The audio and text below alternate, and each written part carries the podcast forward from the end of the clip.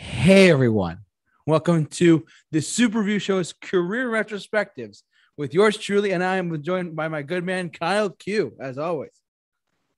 Always good to be here. Always glad to have you here. So tonight we have a, and we start a little later than we wanted to tonight, but that's okay. We have, uh, as Kyle's background can clearly suggest, and uh, for those who are listening, you won't be able to see it, but we're going to be talking about Van Halen and breaking down their entire discography and albums from the very beginning to the very end. So we're gonna get into it all in a little bit. But uh if you're joining us live, thank you so much. And if you're listening to us, just enjoy the uh the podcast. So here we go. Kyle, are you ready to talk about Van Halen? I'm ready. All right. Let, let me just pull it up for you on my end. But I, I'm excited. Full full disclosure, I'm really excited.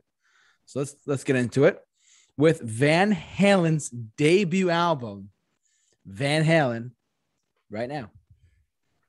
And uh, yeah, you want to go first? Sure, I'll go first. Okay. So, Van Halen by Van Halen. If there was ever an album to be in the top five debut albums of all time, this is it.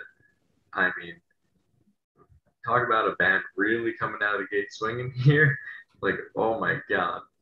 The only other albums that come off the top of my head, debut albums as good as this one, uh, Appetite for Destruction by Guns N' Roses, Yeah. uh, Hybrid Theory by Linkin Park, Mhm. and uh, Boston's debut album. It, this this album is so good. It really defined an entire generation of music. Really, it, it reinvented the way people thought about guitar again, and it, I mean, Eruption alone, just that. You, as a guitar player, you hear that, you're just like, oh my god, you can do this with this instrument. And at the time, that was unheard of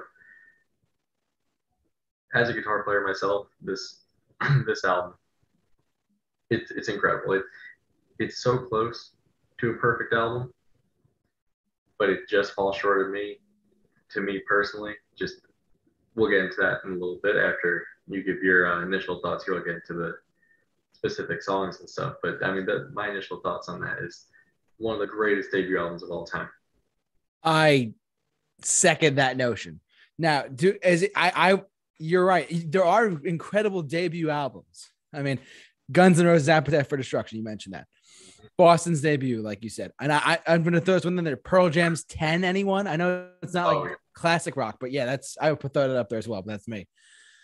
Yeah, this is definitely up there for sure as one of the like. There's hit singles off of it. It's reinvented, like as you said, it reinvented how the guitar was played, how it was in orchestrated as well.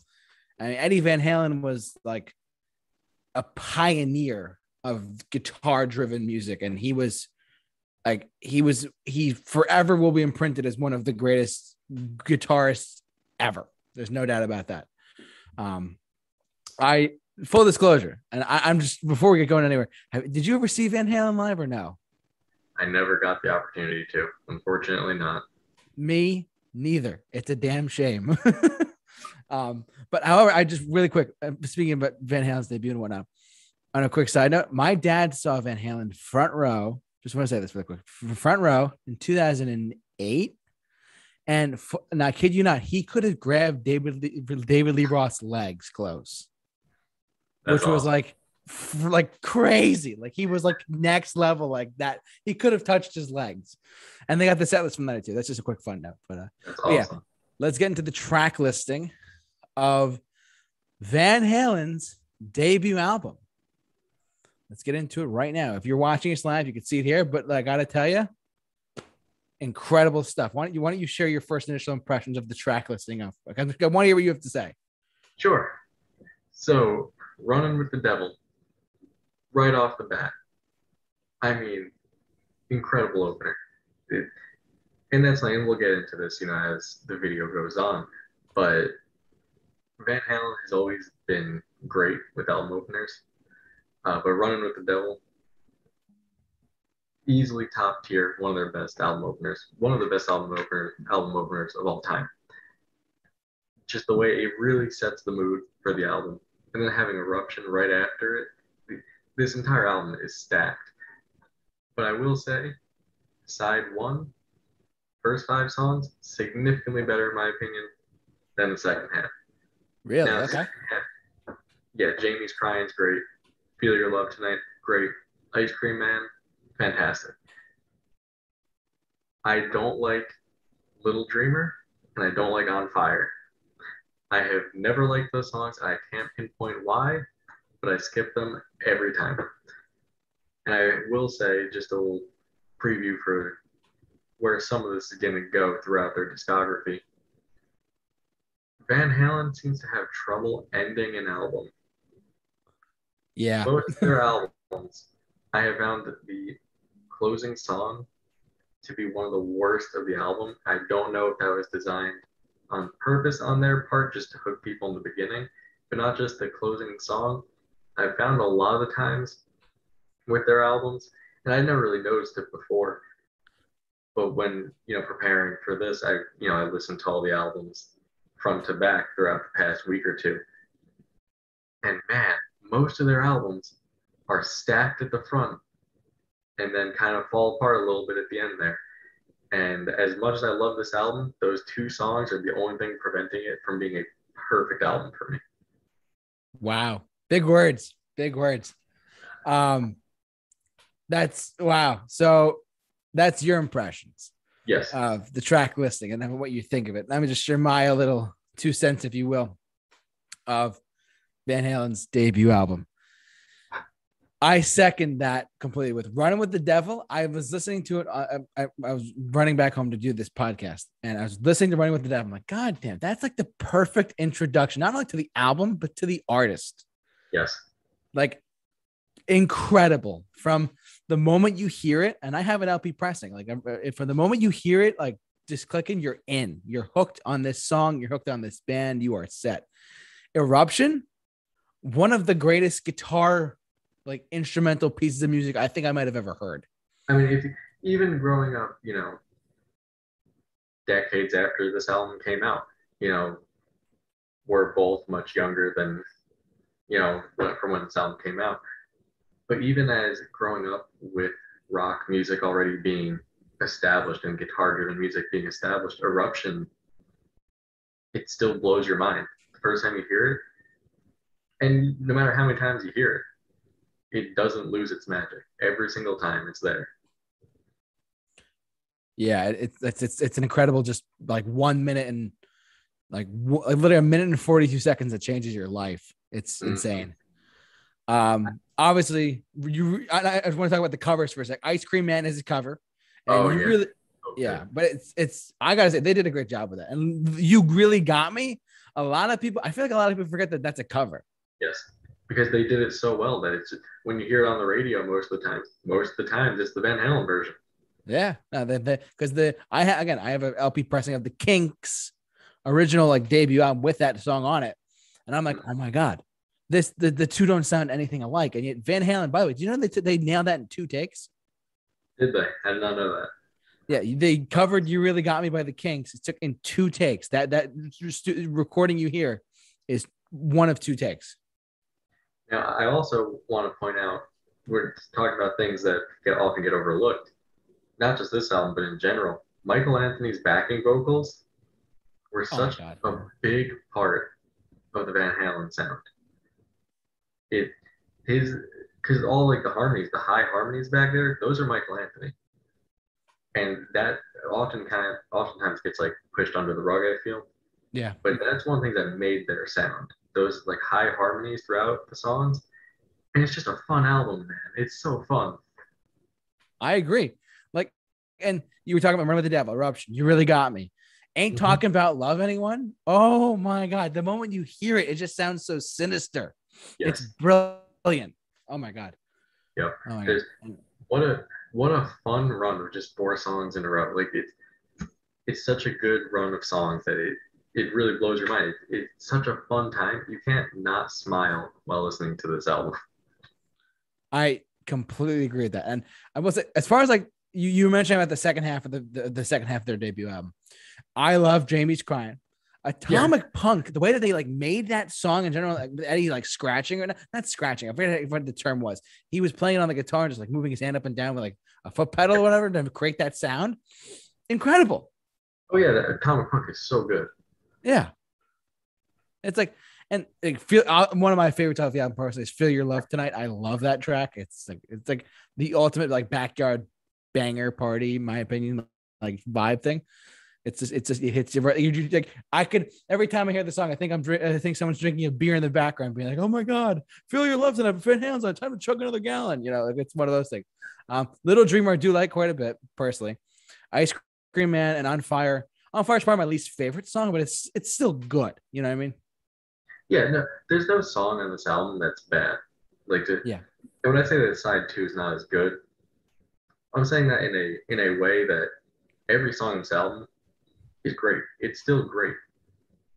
Like, if you played me just those six songs, I'd have no complaints. You know, like, yeah, Little Dreamer and On Fire, I skipped them. On Fire, I, that one's a little questionable to me, Mm-hmm. but they're still good songs, and they're still fun to listen to. So Yeah. in, in terms of nothing about anything in this album is bad. It's a classic, fantastic album. But the question is, Kyle, where does this rank for you amongst your Van Halen albums? With all of that praise given, I'm gonna go on a controversial limb here and say three. Really? Number it's three. your number three. Oh my god! Wow, this is gonna be interesting. well, For yeah, for me personally, you're gonna you're gonna think I'm.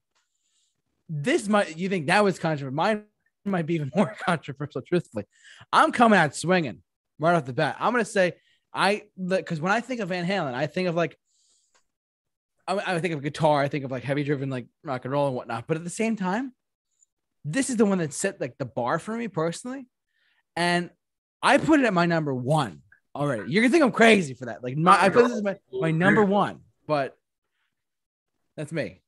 I think a lot of people would agree with you on that, though. Like it, it, it's it's a lot of people say like, what's the best Van Halen album? And a lot of and the, some people are like, oh, like it's just It's like a, a it's, it's- some people say Diver Down. I'm like, look, we'll get to that later on. But like, look, you want to talk about like stood the test of time rock and roll? You want to talk about like hardcore driven rock and roll? This is my number one. With Spoilers rank- ahead.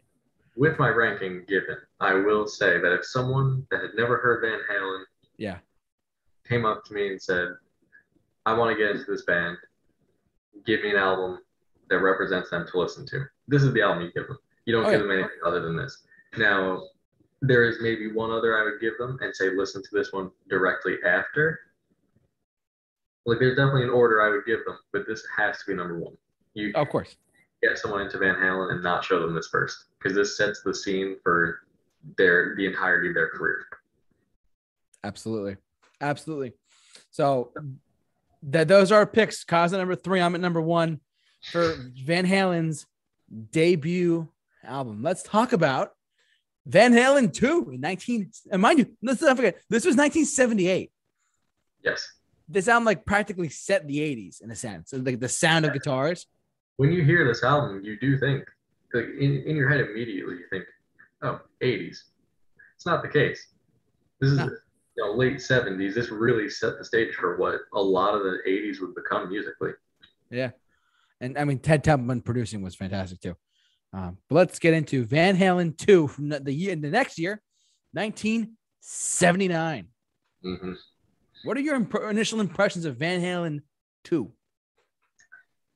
Right off the bat, not as good. Okay. It's it's still a good album. I will say that. Um, there's a lot of filler. There's a lot more filler in this album. I agree. it's not as fun. They definitely mixed it up a bit. There's a little bit more like blues influence throughout it, uh, which not a bad thing. Not a bad thing. Uh, but that's that's my overall first impression. Is that it's not as good of an album. You know, I'm sure it's less than a year between them. I'm sure they, you know, were pressured to put another hit album out there by their label. You know, Yeah, like that's capitalizing on the success of the first one, make a second a one. A lot of bands this happens with where they have if their debut album is incredible, a lot of bands have that sophomore slump of, Yeah. you know, the second one being rushed and it's not as good. So that that's my initial thoughts. Is that essentially it's it's definitely a continuation, but they tried some other things. I just don't think it hit the mark nearly as well as the first one. All right. I mean, I you're gonna you- my, my rank. We'll get to my ranking a little bit. My initial impressions of um Van Halen two personally. I mean, coming off the fire and the success of Van Halen one, you're thinking, all right, what's next? What's coming up next? And I gotta say, there is. Like, I agree with you. There is filler in this album. There's a couple songs like, all right, I could do that. I could do that. This, I could do that. If you just take the sum of it, like the overall like whole album, and you look at it, there are some good, there are some really good songs in there too. I mean, and we'll, we'll, get to the track track listening in one second, but I have to tell you right off the bat, like I personally, I do love this album quite a bit because it, it's just, it's still like that era of Van Halen that's like with the Michael Anthony's backup vocals on certain songs and the certain like backyard vibe fun, like I was talking about Feel Your Love tonight. You hear you hear that with like beautiful girls and dance the night out of the way, and you know that's full disclosure. Dance the night away is in my top 25 songs of all time. Really, Like that one I- cut, it's like three three minutes long, but yeah, I would Yeah. agree. It's a top tier Van Halen song. Like it's it's easily top ten, maybe even top five of their songs. oh yeah, no, it's it's a and I'm sure it was a staple of their live shows for a while too. So, um, but let's get into the track listing, shall we? Track Absolutely. listings. All right, you want to go first? You want me to go? I'll go first since you went first last time. Um. You're no good. Full disclosure. I like this to uh, let me just say right up the standout tracks for me personally are Dance the Night Away because like I said, it's in my top 25 songs of all time. Somebody get me a doctor is actually really fun. That's Mhm. just like so David Lee Roth screaming. I could see him in the studio being like, "Somebody get me a doctor!" Like he's like screaming. It's, it reminds like the Beatles Helter Skelter when Ringo dance like, "I got Yeah. blisters on my face." It's like kind of like that. Uh, bottoms up, dug it. Out of love again. You know, we're hitting this. Light of the sky. Light of the sky. I actually really like quite a bit. Like the way that Eddie's Eddie's guitar playing in the beginning, it like, gets me hooked immediately. Spanish Fly against an instrumental. Uh, but beautiful girls. What a great! And you, you- I know you said you were like you, about Van Halen's one like their closer closing part of an album. I think Beautiful Girls closing out the album was actually a good move. This is one of the few exceptions to that rule that I was mentioning. Yeah, Is that and I'll, I'll I pretty much agree with almost everything you just said regarding the track list. oh my uh, my you know my big three from this album dance the night away somebody get me a doctor and beautiful girls. And th- those are the big ones from this album for a reason. Yes, outside of that i think the rest is pretty much filler. Light up the sky is good. Mhm. and spanish fly is one of my favorite eddie van halen solos just because of how different it is. Um, really showed his versatility on there but again only like half the album were songs that i frequently go back to yeah, You're No Good was a, not the best album opener. no, I think Dance the Night Away probably would have been a better way to open it. And yet again, another example though of I think the first half of the album being better, Uh, yeah, definitely, definitely. except for Um, Beautiful Girls, which I would say was the redeeming factor uh, of the second half. Yeah, just and it, like like like I said, it closed out the album. Yeah, I mean, Beautiful Girls was placed like, and the like, and I gotta say, Beautiful Girls is a great song. Oh Mhm. my god, it's like it combination of Michael Anthony's bass, you know, parts in it as well, and David Lee Roth. Like the you, we can't. I we want to mention this as well. The four of these guys, David Lee Roth, Eddie Van Halen, and Alex Van Halen, and Michael Anthony, once in a lifetime Yes. chemistry. Like as far as like in the studio stuff, yeah. Yep. Fantastic. There, there's nothing, there's nothing like it, you know, and you know we'll get into it their, their later stuff, but they're just like magic that happens when these four guys get together. Yeah. And right, like it's a shame we'll never get that again, but it's it's always amazes me when just one piece of the puzzle is missing, and it changes things so much. Like it, again, this album, while I don't care for it nearly as much as the first one. Mhm. It's still a classic, has classic songs on it, and it's fun. It is still a fun album for the most part. Like there's yeah, there's some filler songs in there, but the songs that are fun, I mean, they're still, you know, classic rock radio hits to this day. Yeah, absolutely. So, so Those are- big question though. Where does this rank for you as amongst your Van Halen albums? All right, more controversialness here. Seven, Okay. All right. pretty far down, but number seven. Hey, it's, it's your list. Whatever. What about you? Um, well, gi- given the fact that I made this list like yesterday or the day before, I was I was listening to Van Halen for a lot. The more I thought about it, I was like, look, you're you might think I I, I kind of feel embarrassed to say this, but I put it as uh, Van Halen one is my number one. Van Halen two is my number two, which is because full disclosure. Here's why. Because you still have Ted Templeman producing, it still has the sim- the same sound as um like actual sound of it as Van Halen one, maybe not to the same extent of like gritty guitar and whatnot, but like with Dance Out of the Way, Somebody Get Me a Doctor, Beautiful Girls, like, and I, I let it disguise another one. Like, you still have that Van Halen like feel to the record. That's why I put it so high personally. That's me. That's That's full, full- that's fully me. But yeah, No, I think a lot of people agree with that. all right. Yeah, because like it's just there's so many there, like you said there's so many tracks that still stand up for the test time. Like I said, dan- like you said, dance the night away is on classic rock radio stations all the time. Yep, for like constantly.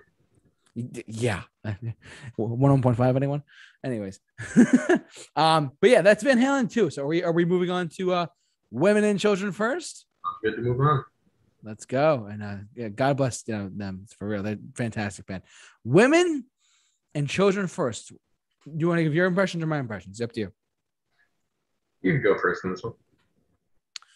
Full disclosure, I enjoyed this album for what it was because let's face it, they the creativity is still there for me. I mean, it's still a it's, there's some songs in there that the sound of Van Halen is still there, but they like the, I felt like this was when they started to like do this, a little bit of experimental stuff in general, like as far as like how the instruments, like, not like keyboards, like, we'll get that a little bit, but like, but with like songs like and the cradle will rock and like everybody wants some. I mean, there's those you, you're not starting off with the guitar, you're starting off with drums or and the cradle and the cradle will rock. Like eh, that that iconic intro is so good though.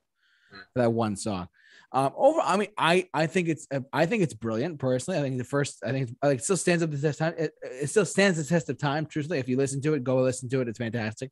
But as far as like where I rank it, I'll get to it in a little while. But like I overall, I really enjoy listening to this again, full, all the way through. So, what's your initial impressions of women and children first?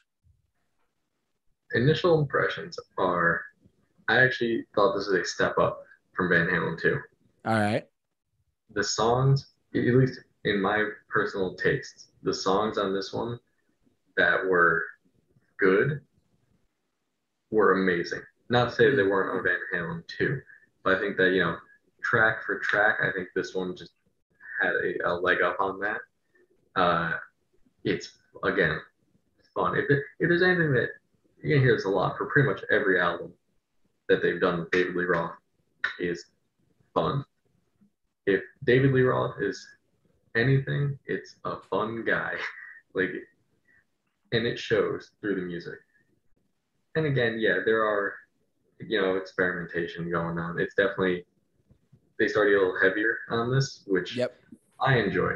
Uh, me you know, slightly less. It's like campy, you know, a little more serious in nature, but you know, Yeah. I for me this was like a step up after Van Halen 2. It felt more felt like there was less less pressure there, I guess, but you know, it, who knows? Only they would know. But it feels like there was less pressure to remake the first album again, which is what I felt like they were going for on Van Halen 2. It felt like, all right, well, we need to do that again. This Yeah. was like, all right, well, now we've proved that we can stay. So let's, you know, take it a step further. And, I also want to point out that their first, what, four or five albums were all only a year apart from each other. Yeah. So oh my god. work that these guys were turning out, like the fact they put together three in, like incredible albums with hit songs that again still hold up to this day, back to back, it's pretty nuts. So with that said, we can get right into the track listing because I mean that's I think we both pretty much covered all the thoughts I have on it. I second that. Let's talk about our track listing here. If you don't mind, I'd like to read down them personally because there's a lot of good, you know, Yeah. there's I, I think there's great stuff in here personally. And the cradle will rock. Everybody wants some fools. Romeo delight. Oh, I'll get to that in a second. Tora Tora. Okay. Loss of control. Take home, take your whiskey home. Could this be magic? In a simple rhyme. hmm personally, first half is incredible because you have the- three standout track. Well, the four standout tracks for for the whole record are "And the Cradle Will Rock," "Everybody Wants Some," "Romeo Delight," and "In a Simple Rhyme." Truthfully, Interesting. Okay. yeah, because I don't know for whatever reason, like that, that one always stood out to me, like a little bit. Like I, it just it just did. I'm not sure why, um, but it it sticks out in my head now as we're talking about it. But yeah, like it's and also just this is not ten songs; it's only nine songs on this record too. and one of them's only a 57 second song. which is Tora Tora, which no barely anyone knows about. I Well, will. yeah, what do you got? My favorites stand out to me, and the Cradle Will Rock, of course. Everybody wants some loss of control. That transition from Tora Tora, which sounds very much like Black Sabbath. That Tora Tora is probably the heaviest Van Halen has ever gotten, I would say, in terms of just actually dark. It's a pretty dark instrumental. That going into Loss of Control is amazing. It's so good, but also just again, this a little bit suffers from again being so heavily loaded in the front that then it the second half is like, yeah, there's some good songs, but then it's like, eh, you know, I, I could do without some. Like, could this be magic? It's good. Again, there's not. I wouldn't say there's a bad song on the album. You know, it- but as a whole, it works. It's great. It's you know fun. It's short, and I, I love it. It's again, and the Cradle Will Rock and Everybody Wants Them are two of my favorite Van Halen songs. Yeah, I mean, you've definitely nailed a lot of different points than me, which which is good too. I mean, I got, just want to talk about Romeo Delight for a sec. Yeah. which is flat out awesome. Like that one song alone, like if if like you were talking about, like if that's just probably like Romeo Delight kind of reminds me a little bit of like a first album outtake almost. Like as far as like the speed of it, the quality of it, you know, that's me. But Yeah. uh, I love that track. Oh my god. So, Yeah, it's a great track. It, interestingly enough, probably Fools might be my least favorite on the album. okay. Again, saying the least favorite on this album, it's not bad. It's No. not a bad thing at all. There's what I like about this is there's less filler than Van Halen 2. So Yeah. again, I think a step up for me personally. And man, they just knocked it out of the park with this one. I second that notion completely. It's just you, you like we like for those you don't know, we listened to the albums prior to doing this broadcast and this podcast, and we were like, I, I me personally, I was like, wow, just re- listening back to a lot of this stuff, like, oh my god, it still holds up today. It's produced Yes. incredibly. yes, the production on these early albums, specifically these early albums, are uh, it's killer. They you can listen to it today, still sounds great. You know, even even if you don't listen to the remaster, they did some remasters of these. I think in like 2011 or so. Yeah, Uh, even if you don't listen to those though, even just the original versions, it holds up so well. Like it, it sounds like something that could have been recorded today. Like it's very impressive, Yeah. which is not something I could say for some of their later work, but we'll get into that when we get there. definitely, definitely. Um, but the question is, Kyle, where does this rank for you amongst your Van Halen albums? This ranks at pretty decently highly, I would say. Number four. All right, all right. we're not too far off, my friend. We're not too far off. I give this album uh, uh, personally on my list a five. This is my Okay. number five on my list because, I mean, I'll get into my number four when I get there, but because I'll get to when I get there. But it, it just it still holds up. It's still a fantastic standard Van Halen album. I think it's Yes. brilliant. But um, but yeah, so it's uh, that's my number five. So, but let's go on to so again, 1978, 1979, 1980, 1981 was their next album, Fair Warning. Oh my God. Okay. All right. So go first? I'll take this one first if you don't mind. Sure. So this album, in my opinion, a step down from the last one. Okay. That said, it's not bad. It's a good album. Uh, this took what was kind of going for in women and children first, that heavier experimentation, and they kind of doubled down on it here. It's a significantly darker album. Now, when I say darker for Van Halen, we're not talking like Black Sabbath dark. We're not talking like, you know, even a fraction of that or a fraction of what a lot of like metal bands do. But it's just the second half of the album, which we'll get into specific songs in a bit. But man, the second half of this, at least in my opinion, pretty bad. All right. This some of my least favorite Van Halen songs up to this point, and possibly of all time, definitely some of my least favorite of the David Lee Roth era of the band. Uh, what I would say are probably the worst David Lee Roth songs are on this album. All right. Um, just out of curiosity, I mean, before we go into the track listing, would you say that it's because they were? Would you say that this was the beginning of the decline of like how like because the first three albums we talk about Van Halen one, Van Halen two, uh, Women and Children. version- Would you say that their their I guess creative efforts were starting to get exhausted? I wouldn't say so much the creative efforts. I would say, if anything, maybe burnout from being, you know, again, this is a, a year later. Yeah. is now four albums in four years.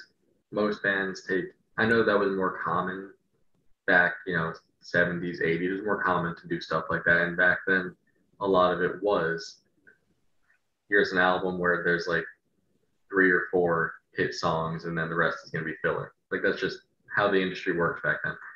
Yeah. Uh, now, that said, I think that, you know, this, I don't know exactly when the rift started between band members and all that. Uh, you know, Dave Lee Roth, Eddie Van Halen. Uh, and as it shows right there, slowest selling album of theirs with him and with David Lee Roth. It's there's not as many radio friendly hits on this as there are on their other albums. That said, Yeah. I think the ones that are on here are easily top 10, maybe even top five Van Halen songs. Why don't we get into it?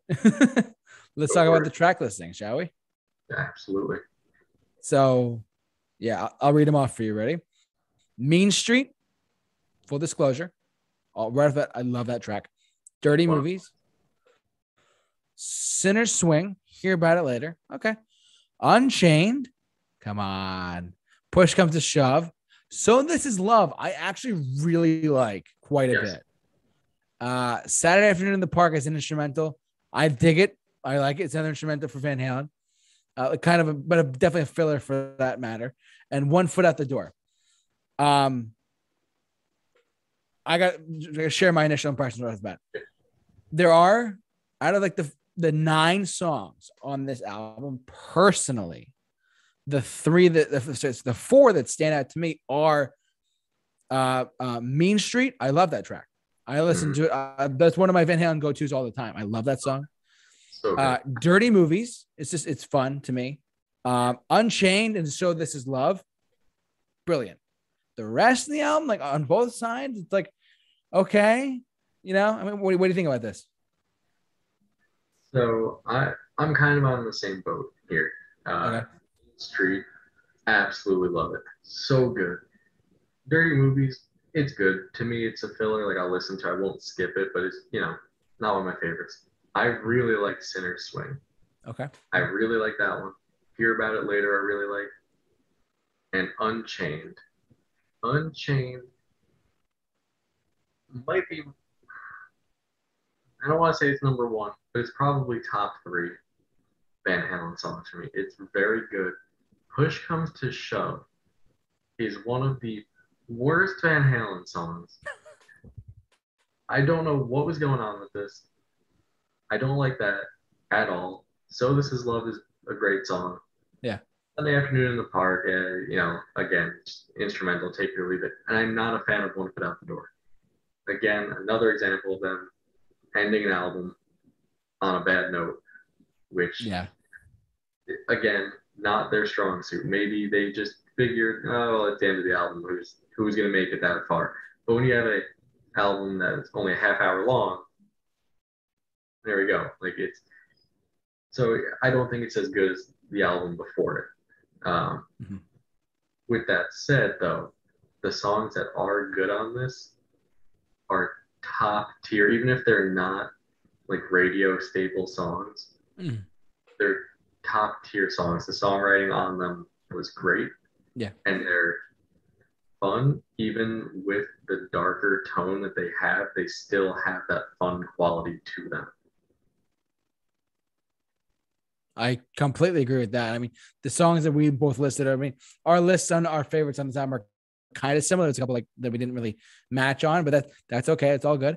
And I got to tell you, like, like, like, like I said, the four, like I said, the, the four that stand out to you, I mean, and the four that stand out to me are uh, somewhat similar, somewhat different, and that's all good. I mean, but the question is, where would you rank it amongst your top Van Halen albums? So this, even with everything said, I put this one above Van Halen 2.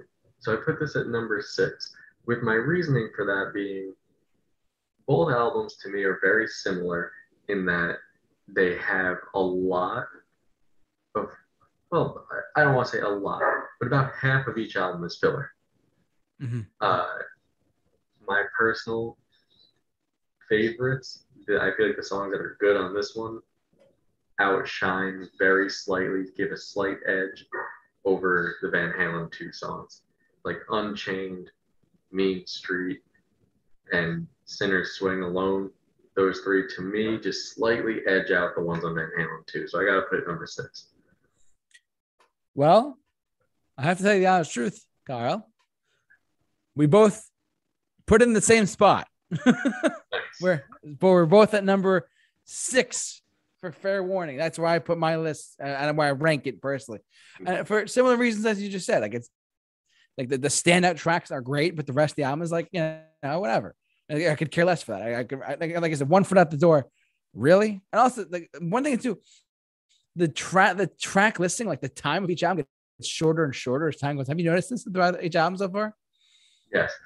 Yes. Which Kind of sad, but interesting thing to note because the opposite thing happens in a couple albums from here. And trust me, I'll get Yes. into that quite a bit when we get there. Oh, yeah, I, I I'm ready to hear it. But uh, yeah, there's fair warning. So let's go jump over from fair warning to their 1982 album, which again, like literally within like a five year time span, they put out five albums. Crazy. Diver Down. The album that What are your impressions of Diver Down? not great. Not great. Um, We're on the same boat. not great, but not terrible. I mean, it's the album that was never supposed to happen. That's that's what it is. You know, I don't know if you're you know really the history of the album very much, but again, they another example of a band being pressured by their label into putting out an album, and it doesn't go well. Who would have thought that you can't make people write good music when just because you want them to? Yeah. You know, at this point, we had just said, you know, they've done what four albums in four years. So they were like, oh, we're going to take a break. Understandably so. But they even said, they're like, you know, we don't want people to forget about us. We're going to put out a song. So they put out um, the Pretty Woman that they put out first, or is it Dancing in the Street first? Uh, Pretty Woman. This is right here. So they put that out there, and it was a huge hit. Understandable. It's a great song. But the record label sees that and goes, well, we need you to do an album now. So they did, which led to an album full of a bunch of covers, which generally they do very well. Yes. But just, this just came off as uninspired. It, you, everything down to the album cover. I mean, come on. It, it, it's boring. Not much going on here. You know, there's some hits on it. And then there's just there's multiple instrumentals on here. So when you have a, such a short album full of covers and instrumentals, like it's just not not their best work, not their worst either, but it's probably spoiler alert, but not really. My least favorite work of theirs is David Lee Roth. Yeah, uh, I, I hear you. It's again, it's the album that wasn't supposed to happen. Yeah, so, so it, every band goes through a period in their career where they're like, "Oh, well, what do we do now?" And then, sure enough, they got pressure to do it.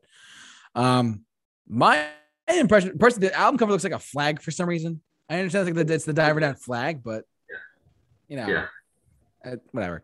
But I mean, overall, I mean, I just want to get into the track listing because there yeah. are there are I might there are good covers. Oh yeah, on this album, like a, uh, there's a, a bunch. I I don't even think I would classify any of these as bad. Like no. there's I don't think there's anything bad on here. Uh, you know, there's maybe some things like forgettable, like, and the ones that are forgettable are their own songs actually. Like, yeah, hang 'em high and secrets, like, they're forgettable songs. But I mean, the covers, they're all great. Yeah, all of them. It's just, you know, uninspired. You know, like I, I can't put an album full of covers as like number one unless they're all great, like all like earth shattering covers. Like, don't get me wrong, Pretty Woman and Dancing in the Street are, you know, much better, at least my opinion, than the originals. I actually agree with that. I mean, I um, as far as like the track listing itself goes, for those, are, for those, for those are listening to us, the track listing goes, Where Have All the Good Times Gone by the Kinks, Hang 'em High, uh, Cathedral, which is an instrumental, and then it goes into Secrets, and then Intruder, it was another instrumental, which I actually like a lot. Into Pretty Woman. Yeah, it flows really well into Pretty Woman. It does, and I think they made him that way, which was good. Uh, Dancing in the Street, I think they did a very good job, job with that. To be honest with you, Little Guitars, the intro was cool. It's like 42 seconds, but it's still cool. Little Guitars was fun. Yeah. Uh, Big Bad Bill, like another cover. The full sure. bug. Am I saying that right? that's, pretty, that's a pretty good song. Uh, yeah. Ha- again, Happy Trails but pretty good. I mean, I mean, personally, it's, a lot of covers. I mean, uh, for a lot of people, like some people, like, oh, the first six, the, only the David Lee Roth era. Well, me personally, if you would ask me, like, if I if I went up to someone and said, hey, like, hey, if someone came up to me and said, hey, what what I'm looking at, I just discovered this band Van Halen. I'm, I, I like, look, what took you so long? But the second thing I would say is, what do you want to hear?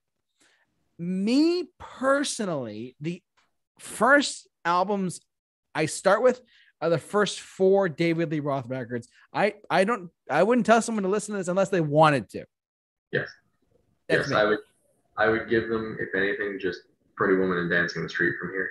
Yeah. The rest I do like having said that, Cathedral is phenomenal. Yeah. I've always really liked that. Uh, Eddie's guitar work on that is, you know, out of this world. But I mean, you give me an Eddie Van Halen guitar solo, and I'm gonna like it. There's generally the problems with any Van Halen so with any Van Halen song don't come from Eddie's guitar playing. You know, it comes from other factors. Right. But again, the recipe is just so forgettable. I, I it's it's unfortunate that it's forgettable because like you think, oh, like everybody wants some, and then Unchained, and then they put out this. Like, yeah. what's going on? Again, you could tell that they just wanted to put something out super quick because they have a bunch of, you know, less than a minute or slightly over a minute instrumentals, and then like five covers. They didn't have to write those; they just you know cover them. And then just a couple original songs. It's it's just not all there. I don't know. And then Yeah. even the last song, ha- "Happy Trails," it's a, it's a fun way to end the album. I'll give it that. yeah, I, I I tend to agree with you on that. I was I, you mentioned dancing in the street. You mentioned oh pretty woman. Um, I gotta say those those I like. I, I personally I can't listen to oh pretty woman without intruder. Yeah, That's me. I I that's Yeah. me. I, I love those two put together, like the, the way that they segue into each other, especially when you like listen like the classic rewind on XM. That sometimes they put them on there together, you know, like kind of like eruption and you really got me goes well, like just intruder with Pretty Woman. That's fantastic. Um, I do like where all the where all the good where have all the good times gone by the Kinks. I do like Yeah. that cover though. It's a good one. It's a good. It's a very good cover. It's a very good opener for what the album is. It's just a shame that this uh, they felt so the need to go so cover heavy on it, and then their original songs really missed the mark. And I, I just think it really showed what was, you know, tensions and just not wanting to actually make it in the first place. Yeah. Well, and well, I mean, to be honest, thank God they waited a little bit to get to 1984 because it's like they waited two years to put another album, which was great. Um, you know, they, I'm glad they waited. They waited to do that. Well, I'll get to the album in a second. But question is, where do you rank this? Uh, I put this one right below Van Halen 2 at number eight. Interesting. Okay. You might think I'm crazy, but I am. I, I listen, as much as I enjoy it, there are other. I'm including like. I'm including like the Hagar albums and the two other albums with, with Gary Cherone and the, la- the last David Lee Roth album they did. Personally, um, you're gonna think I'm crazy. As much as I like it, it just it, when I think of Van Halen, I don't think of this record. I put it at like number eleven Okay. pretty low, but that, that's me. All right. I mean, I, I'm not trying to disappoint anyone here, but like it's just it's not like, you know, it doesn't like stand out to me as a, you know, a Van Halen record. That's me. That's fair. That's a But, fair right. I like that take. I mean, I, I like because I mean I put the first one, second one, like one and two, and then it went from there. But you know, like we'll we'll see where we go next with our next pick here. 1984 is our next topic here, our next album on Van Halen's catalog, which is the with which we, we all thought was the last David Lee Roth album, but until 2015. Now, but what, I, 1984, what I said about uh, just barely being two years is this came out in the second week of January of 1984. literally So they- January 9th, yeah. 1984. they could have just released it two weeks prior and had just a run of six albums in six years. You really messed that one up, didn't you, Eddie? ah, that's all right. Wouldn't quite have worked though if they uh, released 1984 and 1983. No, I, no, they would have had to call it 1983, unfortunately, Yeah. or, you know, or something. But um, but yeah, let's talk about 1984, shall we? Absolutely. You want to take it from Um, here? I, I'll go first, sure. Um, quite the leap. An interesting direction indeed, an interesting album in general.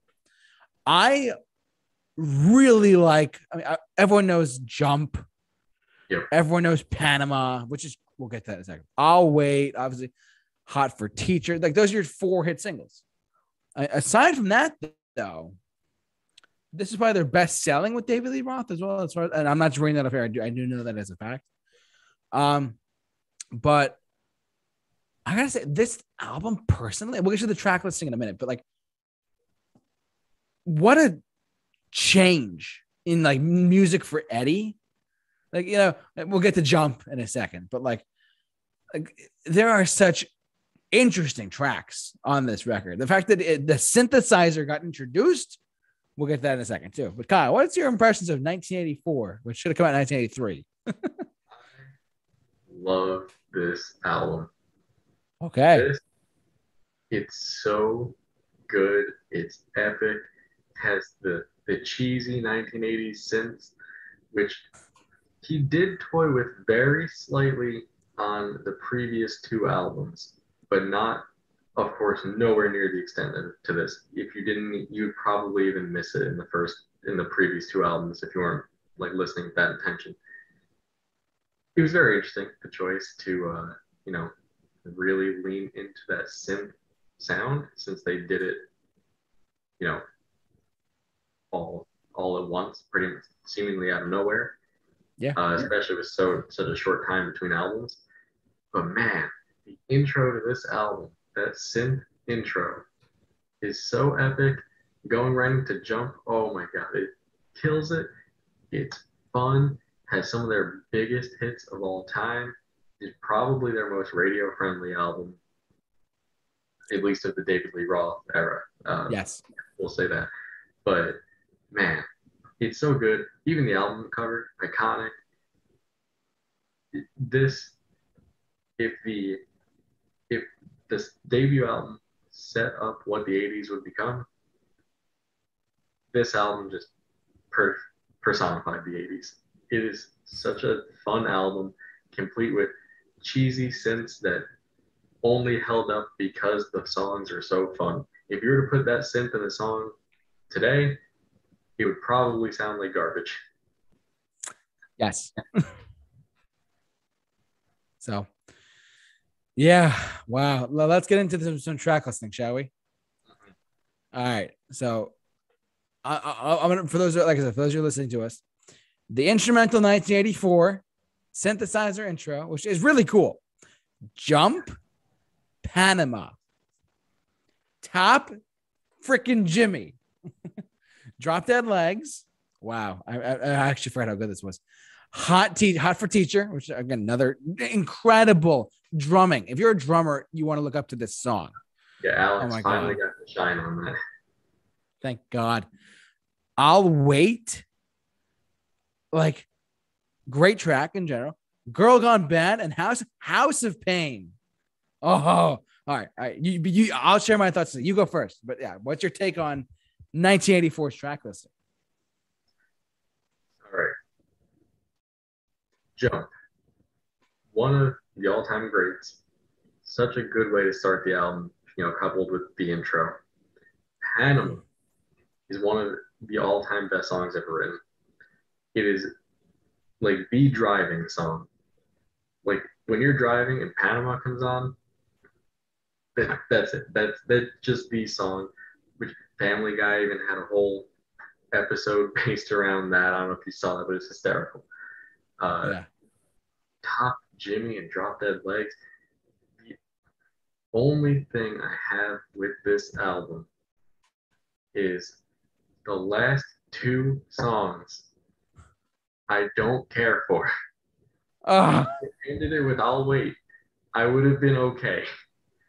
I don't oh, House of Pain, I'm not a big fan of. Girl Gone Right. Bad's like, eh. But man, everything before that just hits so hard. And Hot for Teacher, that drum intro is one of the most iconic drum parts of all time. And it finally got to show off. Everyone already knew, oh yeah, Eddie Van Halen's an incredible guitar player. David Lee Roth is, you know, fantastic frontman, vocalist we finally got to see like some true like center stage drumming. And again, fun. This album brought back the fun. Whereas Diver Down felt so bland and boring. This album brought back fun. I completely agree with that. I mean, where to begin? Let's start from the top. Actually, let's go from the beginning. 1984. I feel like, to be honest, I feel like everyone plays "Jump" on the radio because it was the number one hit single. Yeah. But I feel like personally, radio stations should play 1984 before "Jump," anyways. Like they I mean- just should. I think it's just that people have short attention spans, unfortunately. I it's very unfortunate. Plus, the song itself is four minutes long, so that's radio time at its finest, and the instrumental Yeah. is one minute. So that's yeah. I mean, on, on XM is one thing, but FM radio definitely not. Hmm. Panama, I agree with you 100%. A fantastic, like, this, you could be driving on a highway and, like, if the one Panama comes on, you're going like from 50 to 80, like that. Yeah, And you're not even Yeah, noticing it's- it. It's just happening.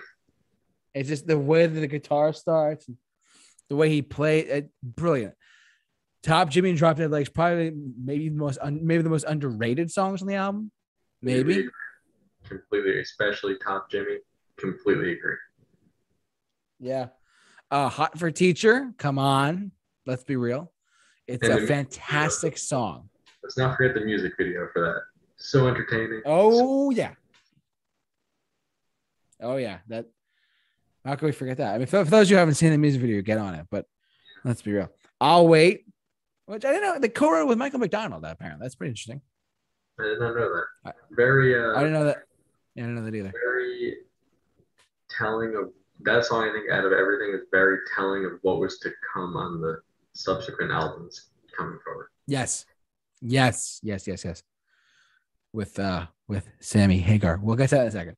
But uh, look, the big question is, where does it rank amongst your Van Halen Van Halen albums? Number two. Really? Number two. Yes. Wow. Yep. Wow. Oh, what we have quite the list to compare. Um, wow. Okay. now we have to wait till Van Halen three comes in at my number one spot. Oh yeah. Gary? Cherone was the best singer in Van Halen. Yeah. Oh my God. Extreme anyone? Um, whatever. Uh, look at that. But um, you're gonna think I'm. You might think I'm. You might because I, I I didn't realize how much you love this record. To be honest, I love it too, but I put it lower than you might think I did. It's because like my, my like I said, Van Halen one is my number one. Van Halen two is my number two. I'll get to my you know three and four in a little bit because we already did five and six. I like this album a lot, but I Hmm. put it at number seven because I, know it's, it's slight disappointment for some people at home, like who keep a track. I love this record, I truly do. But to me personally, this was the most commercialized Van Halen we got, aside uh, with David Lee Roth. Sammy Hagar was a different thing. yes. Yeah.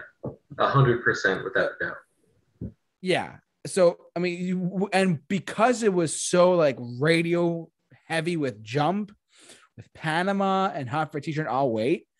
I mean, those I mean, don't get me wrong, it's a fantastic flipping record, but I don't put it as high as the other ones, and I'll get to the other two that I'm gonna list off in a second. Personally, because the sound quality was so like, and we, we talked, we, you mentioned I'll Wait, like he was going in a direction of like synthesizers and whatnot and keyboards, and we'll get that when we talk about the next album.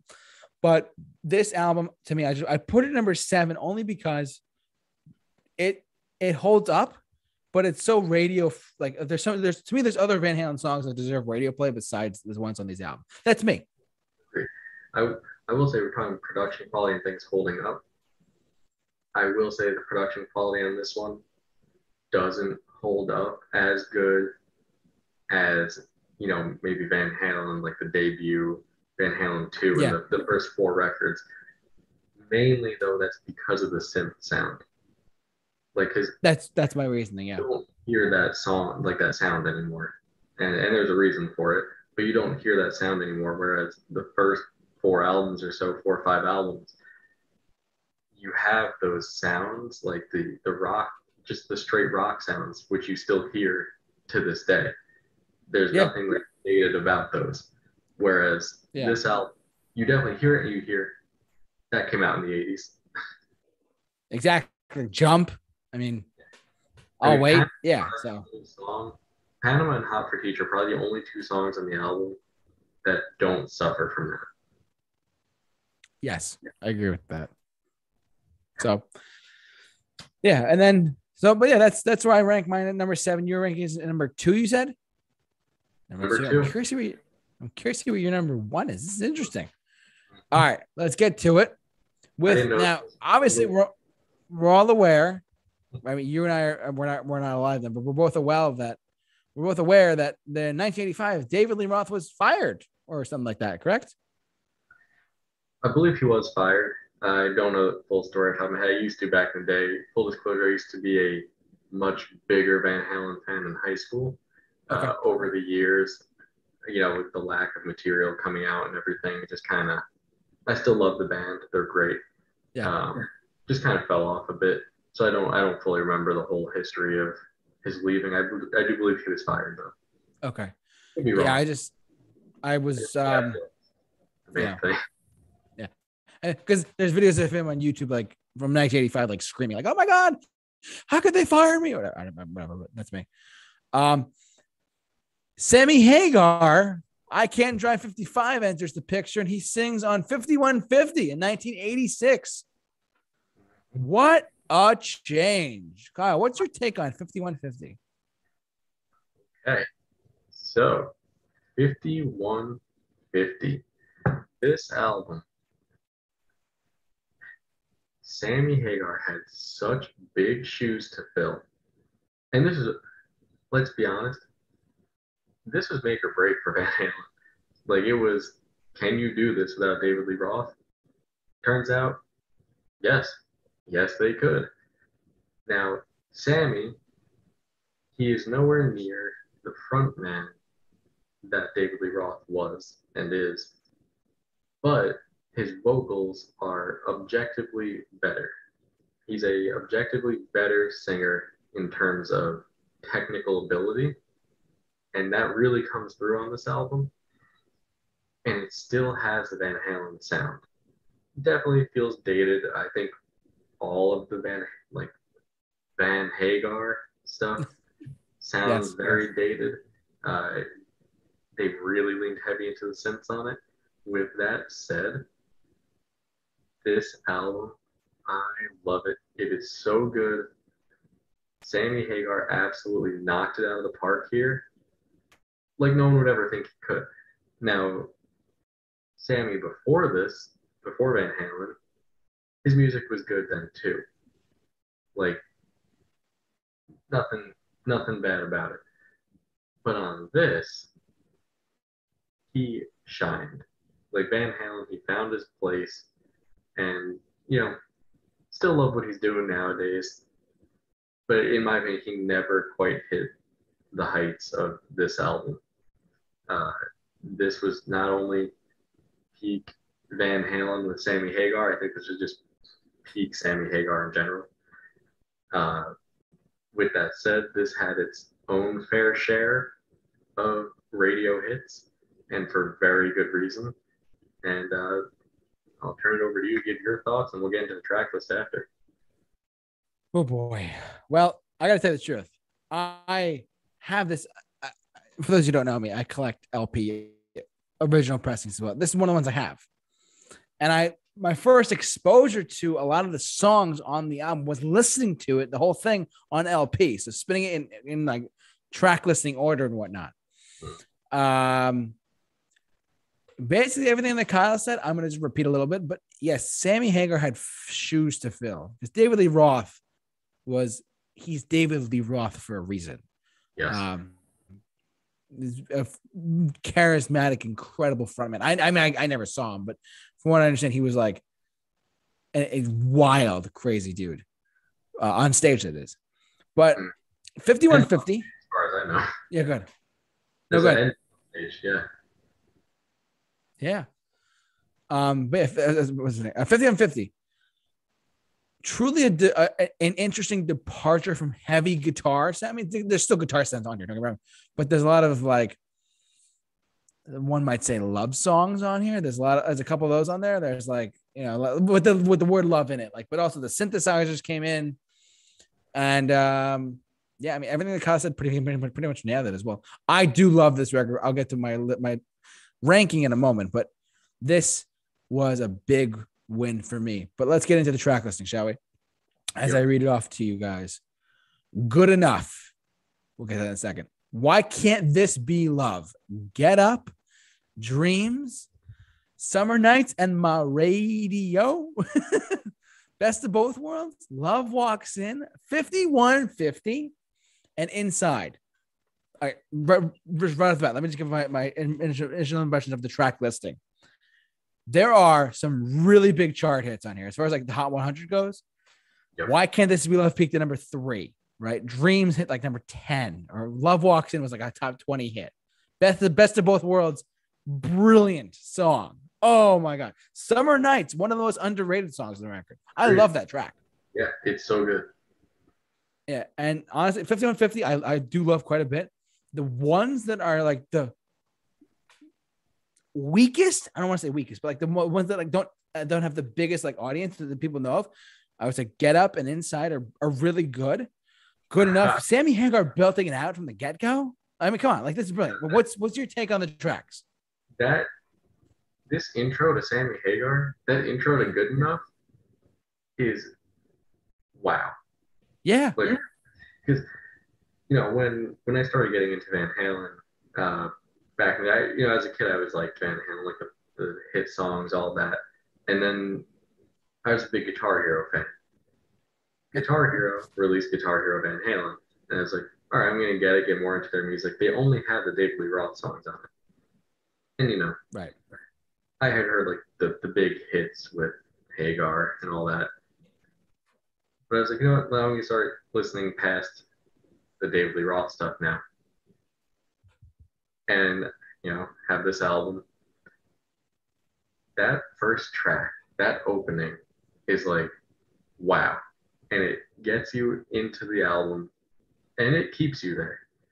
This is their longest album to date at this point, Mhm. but it doesn't feel like it this is I will also say so one of the things I noticed when when going through this and you know listening back to all these albums for some of them the first time in a while. Van Halen is very much a band whose greatest hits and a little bit outside of that they're mostly a greatest hits band. And I don't mean anything bad by that. Some people take that as an insult. I don't mean anything bad by it at all. What I mean by it is they have incredible songs and a lot of filler. I can't really say that about this album. Again, I will say they dropped the ball on Inside. Why they can't just end an album normally, I will never know. It was a dumb ending. It was weird. I'm not into it. And Get Up, Get Up to me just sounded a little too much like he was trying to be David Lee Roth on that Yeah. one song. None of the rest of the album sounded like that. So to have the one song thrown in like that, it felt sloppy. It didn't feel like it cohesive like the rest of the album. Having said that, not a bad song. Inside is probably the only one that I think is questionable. The rest of it, incredible. Blew me away the first time I heard this album, and still blows me away to this day when I go back and listen to it. I mean, just best of both worlds such a rocking, fun song, and it's one of the, and we'll get into this more, but it's one of the few fun songs of Sammy Hagar, because the one downfall of this album, in my opinion, other than you know previously previously mentioned Inside, is what the success of this album did to them moving forward, because they saw with this that wow, these ballads are charting really high. Yep. So they leaned way too heavily into that in the future. And they dropped a lot of the fun things that made them Van Halen and kind of turned into the Van Hagar era. But this album doesn't feel like that to me. This album still very much feels like a Van Halen album. So, in summary on the track listing here, I will also say this is the most, I think, cohesive front to back listen of any album that they have. I second that notion. If there was uh, anyone said like this would probably be after the debut in 1984, I'd say go and listen to this album. This Yeah. is, you know, gotta introduce them to Hagar at some point, and this is the the one to do it. Probably the only one I would pick to do it. All right. Sounds good. But the question is, where do you rank it? All right. Number one, Really? Oh my God. which you know, in the lead up to this, I was thinking about it, and I was like, hmm, I know it's top three, maybe even top two, when I went back and listened to all the albums, I listened to 1984, which I always knew was going to be one of these two. And then I listened to this one right after. And I was like, this one is just a better album to listen to musically. 1984 is more fun, but as a whole album, this one works. It has, you know, a couple fun songs, has the serious songs. The songwriting is like next level on this. Yep. And I think it has to, to do a lot with they had something to prove again. They had to prove like we can do it without Roth. We can do it. We can still do this with the new guy. And man, they were all next level here. And they absolutely killed it. Wow. Big words, big shoes to fill, and it definitely paid off for them. You want to know where I rank this album personally? Where? I think I have a guess, but let me know. Number three. That's that's what I was thinking. I yes, it's it's just so good. Even Mhm. like I mean, look, the only reason why it's not my number one, like you, I mean, I agree. It's just, it's top like to me. Like I mean, if you combine Hagar and and uh Lee Roth era Van Halen, this is in the top like five discussion no matter what. It has to be. Oh yeah. I will say that the one reason why it's lower though than Van Halen one or two for me personally is because you know, as great as it is, some of the songs do sound they still sound great today, but they do sound very 80s esque with some drums and whatnot. And whereas that first album to me is like timeless no matter what. Oh yeah, and the production Yeah. on this, even some of the lyrics production, some of it, it, it's very cheesy. Like Love Walks In. Let's be honest, it's an amazing song.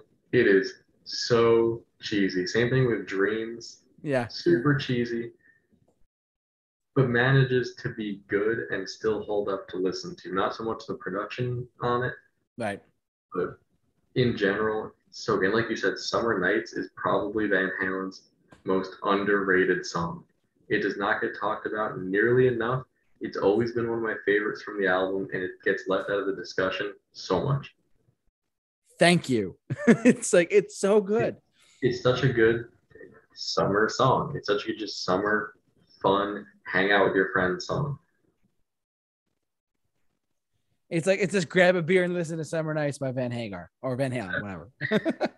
um, but yeah, let's. I so that's my number three. Your number one. Mhm. Got guts to say that. Just for some people, some people would kill you for that, but you know, I, I I don't really care. I love it. One, as you can see by the rest of my rankings, having said this, I very, very, very much prefer Van Halen with David Lee Roth. It was just this one album that was a big outlier. And we'll get into that with the next album here from 1988, OU812. Oh, you eight one two, which actually, eh, eh, I, I, it's funny. It says oh you eight one two, like it, it, Yeah. it, it's actually like and on the writing here. For those who don't know, it actually it's literally called O U eight one two, but it's like a hysterical, like funny play on words, if you will. It's pretty funny. But mm-hmm. um, what's your thoughts on OU one two? Just wondering. I don't like it. Okay. I do not like this album. Uh, this is where they started doing very long songs, Yeah. and they continued this for a while, which you know we'll talk about more. But it has maybe two or three songs I revisit, and the rest of it I just don't care about. It's Mhm.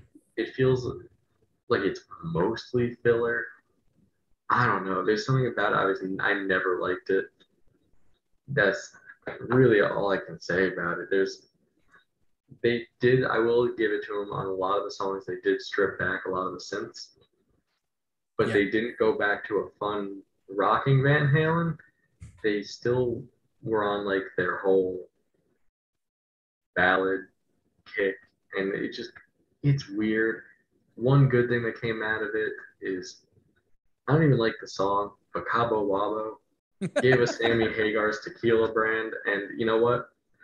It's the only tequila I like. I hate tequila, but he knows how to make a good tequila. So I'll, I'll give it to him. Congratulations on that. But this album, I don't like. All right, that's that's valid. It's all like the beautiful thing about art in general, music in general, films, whatever. It's all subjective. Yes. That's what that's one of the things that I've always said on my show, and you know, and you're here as well. I got to tell you the truth. I know you don't like it. Personally, I agree. There's a lot of there's plenty of filler. We're gonna end the track list in a second. I will say though, you're gonna think I'm absolutely crazy. You're probably gonna think I'm crazy when I say this, but when it's love is in my top 25 songs of all time. Oh well, that that's a great song. That's one of the songs on here. That's Okay.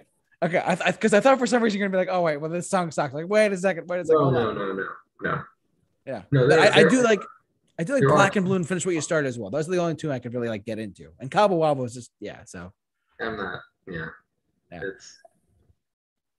But yeah, I mean, if you if you don't have much more on that, we can go right into the track list because that's all I got on this thing. I I let's go into the track listing, my friend, because this is just like this is just the wow, oh, wow. I mean, mine all mine. When it's love, great song. AFU naturally wired. I gotta tell you the truth. Uh, really awesome. It's a great track. Love that song. That is, like I said, there's only about three songs on here that I like. That is one of them. It kicks ass. It's a fun song, which I'm going to keep coming back to because whatever they were doing with Sammy Hagar, they seem to forget how to have fun. So when they finally do it on a song, it is so refreshing. Yeah. Oh my god. Um. That I do love that song. Yeah, I, I love it too. Oh my god, like the the drum start and then the oh, I'm getting chills, man. Um, mine on mine. When it's love, AFU Naturally Wired, Cabo Wabo, side one ends. It's only four songs on side one, which is interesting. Source of infection, don't care for it. Feels so good, don't care for it. Finish restart, I like. Black and blue, you know, it's there. But sucker in a three piece, I like that one Crazy? lot. That one's a good song. yeah. So I like it, from this one. The only ones I really like: "When It's Love," AFU, and "Sucker in a Three Piece." all right. Of it, are tho- Those are like your only three you like, or that's it? "Finish Where You Started" is okay. Yeah. Like I won't skip it if it comes on, but I wouldn't go out of my way to listen to it. "Source of Infection," don't like. Like I say, you just look at the length of a lot of these songs. They feel long. Like, and I'm not someone that dislikes long songs. I like a lot of long. Songs. I like some songs that are 20 plus minutes long. The problem with songs this length, and when you have a long song, is you can't make it feel that long. Yeah.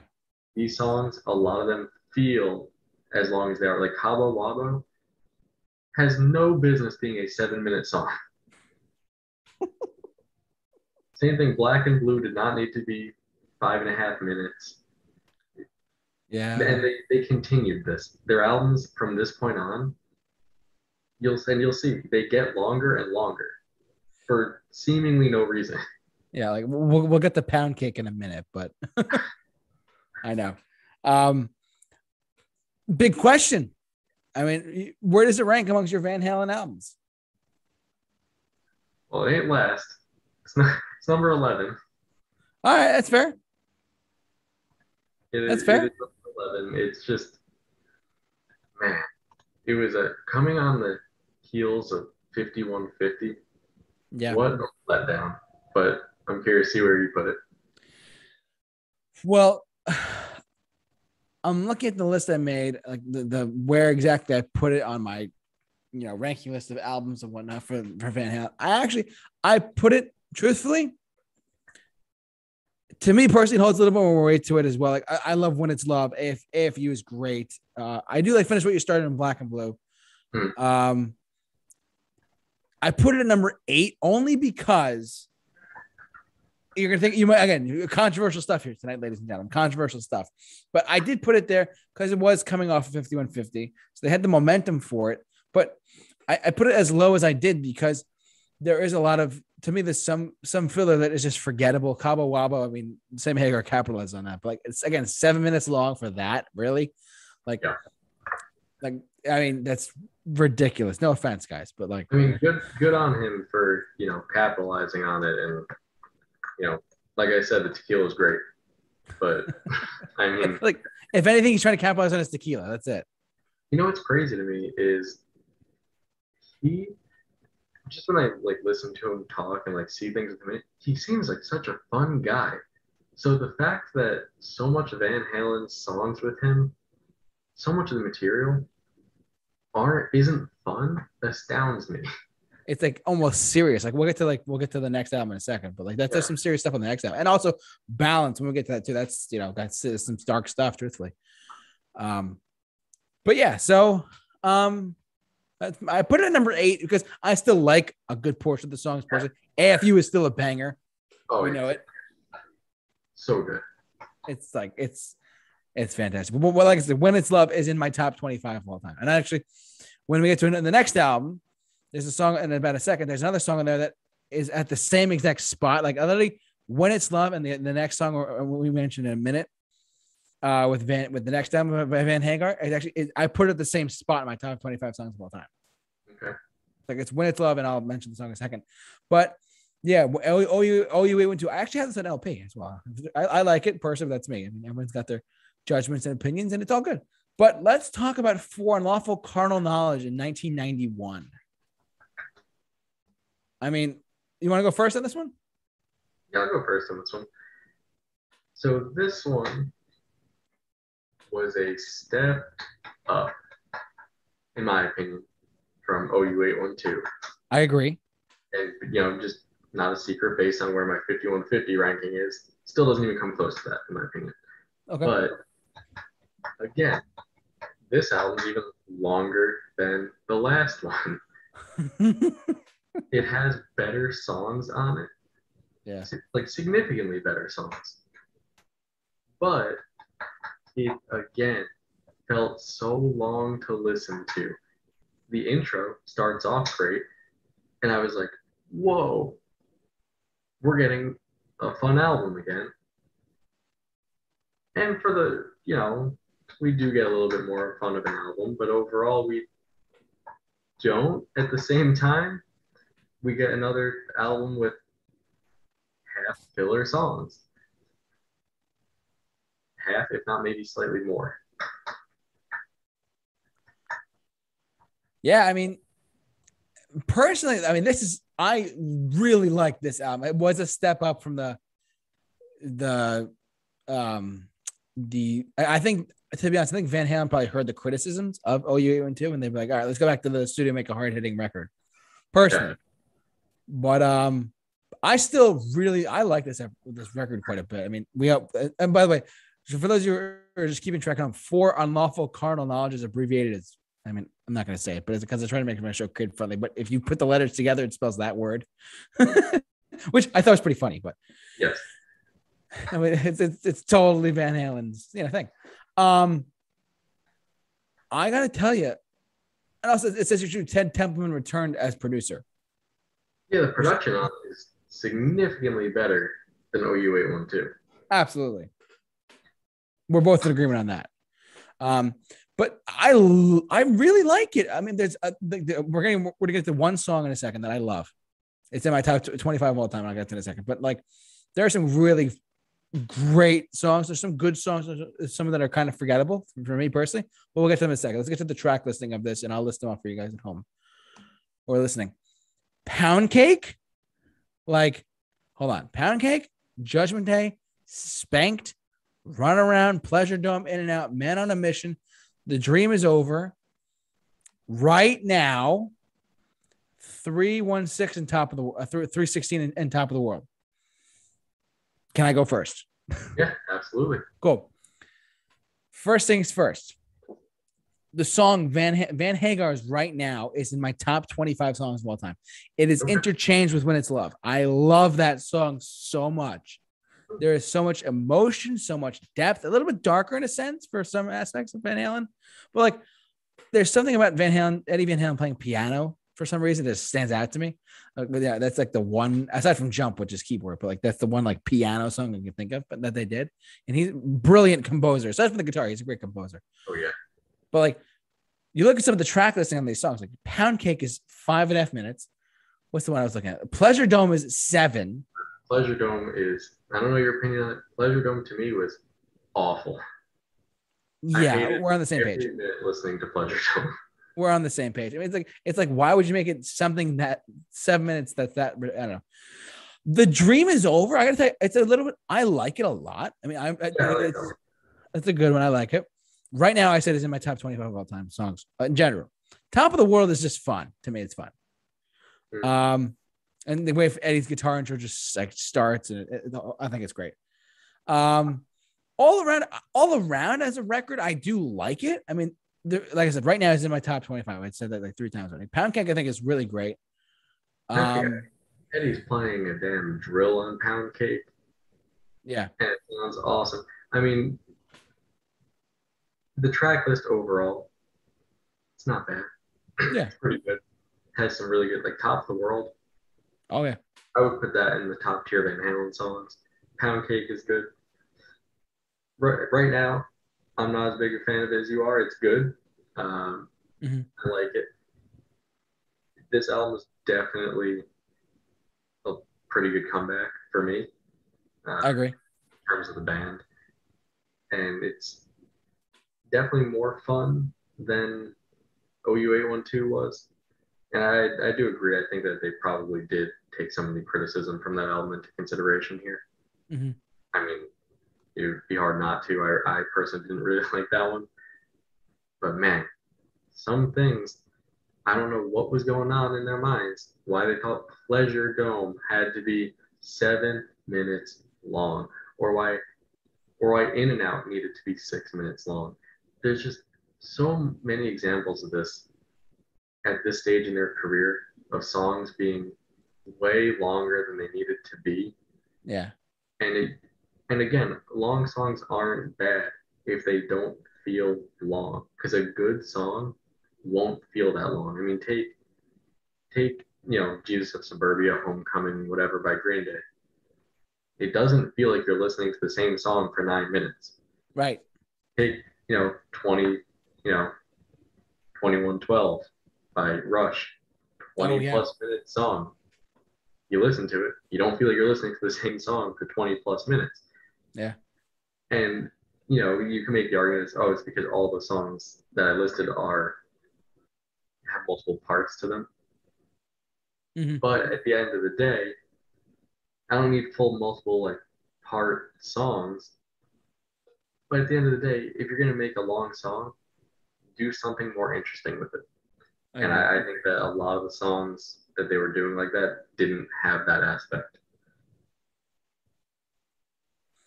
Yeah, I mean, you, you- I mean, you said something that's pretty key. Like the, the the true nature of a good song is no matter how long it is. Like you said, uh, twenty one twelve by Rush. Um, that's brilliant. I mean, Yeah. you said you said Jesus Suburbia. I would echo like Freebird. It's ten Yeah. minutes long, but you know you stick with it. So, or even American Pie by Don McLean. I mean, Oh me- yeah, I mean that held the that held the record for being, I think it was the longest song to hit number one for decades until Taylor Swift just knocked it out with the 10 minute version of All Too Well, which yeah, good for her, great Yeah. song. I agree. I, I I second that. Yeah, she she did a good job. Okay. that. that song is a perfect example because it, you know, full disclosure, I'm a big Taylor Swift fan. but that song, when you listen to it, and this is coming from someone that wasn't a big fan of All Too Well in the first place, the original shorter version, it doesn't feel like I'm listening to the same song for 10 minutes. Yeah. It doesn't feel that long. You stick with it and you don't really realize it. And that's that's the key of a good song is you can have a song that's 30 seconds. I know some songs that are 30 seconds long, and they're just as good as a song that's three minutes, five minutes, nine minutes long. It doesn't matter the length. What matters is what you do with it, and they don't do anything good with it. I completely agree with you. I, I mean, built this pool by Blink One Eighty Two. We talked about last time. Exactly. I mean, that's like what 15 seconds, and it's Yeah, brilliant. it's like a 15 second song, but it's funny and it works. It's you know, and it's catchy. Exactly. Now, I want to see you naked, dude. It's funny. Um, well, where would you rank for unlawful carnal knowledge? So I would put this one one step above OU812. So I put it at number 10. Okay. I Personally, and I this I like I said, I made my list yesterday or the day before when I was when I was listening to all these albums. You might think I'm crazy for saying this. I actually because because of the because a couple factors led into this decision. I'm putting it at number four Okay. because it was the return of Ted, Ted Templeman, number one. And I'm looking at Wikipedia, refresh my memory, and he produced a lot of the, the first like was it first six Van Halen albums, whatever. All of them up until 5150. Yeah. Correct. Yeah. His return, I think, added something to the mix. Mhm. Um, another Yeah, key exactly. factor in that choice, yeah, was right now for me personally. But yeah, what are you gonna say? I was gonna say it definitely sounds like a Van Halen album again. Yeah, exactly. And like Sammy Hagar, like it's a little. It's, some of the songs are dark. I mean, like I, I like I keep pointing out right now, but like right now, it's still used today for like sports games and whatnot. Yeah. Like I mean, it's just it still is used for like I'll give you an example. Like, I, was at, I was at a lacrosse meet for my cousins at one point, and they're playing Van Halen. Like aside from playing like you know pop like Kendrick Lamar or whatever, they're playing right now by Van Halen. I'm like, all right, sweet. Hmm. So it just I- I think that one stood up for a lot of. I mean, that is like the the big hit single off the album too, but. Because the rest of the albums are like seven minutes long, but whatever. but I mean, I put it number four because, like I said, the return of Ted Templeman. Uh, I, I right now is in my top 25 songs of all time. I think it's a brilliant track personally. And Top of the World's fun, you know, in and out, you know, whatever. But like there are good songs on this album that I like quite a bit. And that's why I put it number four. Understand? It's very. good. It's a good album. There's there's only two Van Halen albums I would categorize as bad, and we already talked about one of them. Yeah. so, uh, but let's talk about um 1995's correct balance. Yes. Which I'm actually I'm curious to see what you you have to say about this album because I will tell you the truth, Kyle. There are some albums that get I think to be honest, it's a it's not I would I would not call it severely underrated, but I would say there's good songs on this record that do stand out as well. But like there's I don't know, just I want- what's your take on balance? So balance, at least up until this point, again, another step towards their longest album, Yes. but this one I think they did better with than the last couple. This album is definitely their darkest up until Oh, this yeah. point. Uh, album cover alone, kind of creepy, but it's pretty cool. Frightening. uh, you know, it's not the the fun Van Halen that we know and love, but it's not bad. It's good. It's a good album. Uh, you know, I I'll talk about this when I get to my ranking more. Um, but I, I had a tough time debating if I should put this or Diver Down in their respective spots. Ultimately, I decided on this going underneath Diver Down Okay. um, for for various reasons. Yeah. But you know, last album to have Sammy Hagar and Michael Anthony, pretty good way Yeah. to go out. Uh, you know, given what was to come, pretty good way to go out. I mean, Seventh Seal, great song, has some really underrated songs on it, but again, kind of misses the mark for me in terms of what I want from the band, like in terms of like sound. But again, really good songs. Well, well written too. I will say, like, even if even the ones that weren't for me were well written. And I just want to add that musically, even on the albums I've criticized, musically, like instrumentally, like instrumentally, there has never been a problem in that department. That has never been the problem. It's always what they do with the songs in terms of melodies and vocals that tend to fall short for me Yeah. Okay. you know, in addition to the length. But you know, overall, I think it's another another step up. Yeah. Personally, I mean, because to be honest, I, I hadn't really heard of a lot of the songs on the album until I listened to the whole thing recently. Um, I gotta say the pro- the producer is an interesting choice. Uh, Bruce Fairbairn. I'm not sure if you're familiar with him. The producer Bruce Fairbairn actually produced ACDC. No, before that, he produced Bon Jovi's "Slippery When Wet" with "Living on a Prayer," "You Give a Bad Name," big commercial success songs, as well as New Bon Jovi's "New Jersey," and I believe Aerosmith's Pump, as well as ACDC's The Razor's Edge. All great albums. All great commercially successful albums. Yep. Uh, especially you want to talk about Pump and Bon Jovi, uh, Aerosmith, and specifically when, when, when Bon Jovi. I mean, look at that. So crazy. Um, that's me. But Ted Templeman left, uh, which is fine. I mean, I, I mean, he nailed them in the in the first place, which as a fantastic producer. But I think he, this was an interesting choice. Seventh Seal, I thought was pretty good. I, I shouldn't say pretty. It's actually great. I like it a lot. But um, there's uh, the poppier song. What's that? It's a really good hard rock song.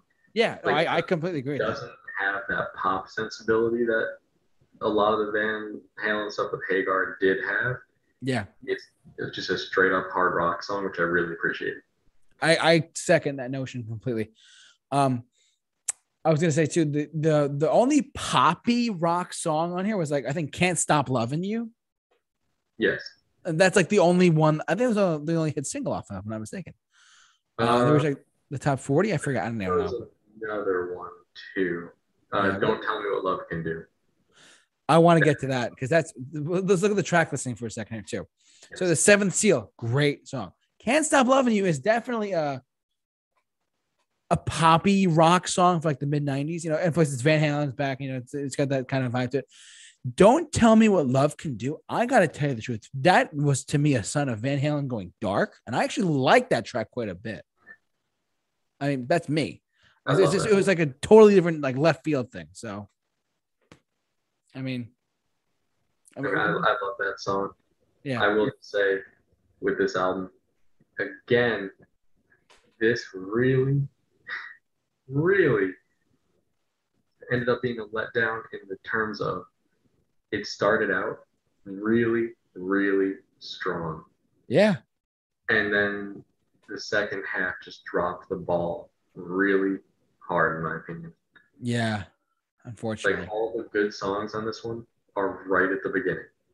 And then the rest of them are just kind of filler or just not good. I mean, even just looking here, I actually didn't know this but the one song was cut from the vinyl copies because there wasn't enough time for it. If that's not the sign of your album is unnecessarily long, I don't know what is.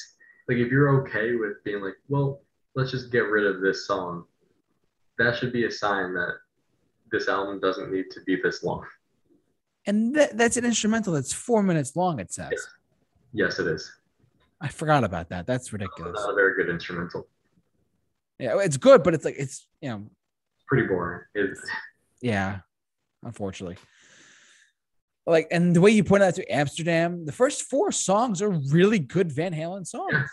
Even but, Big Money is good and, and it's good and it's fun and it's upbeat. And then after that, once you get to strung out, it's just like yeah. what's going on? Like what, what's happening? What's happening? um, and uh, have three instrumentals in the second half of the album. It's like why?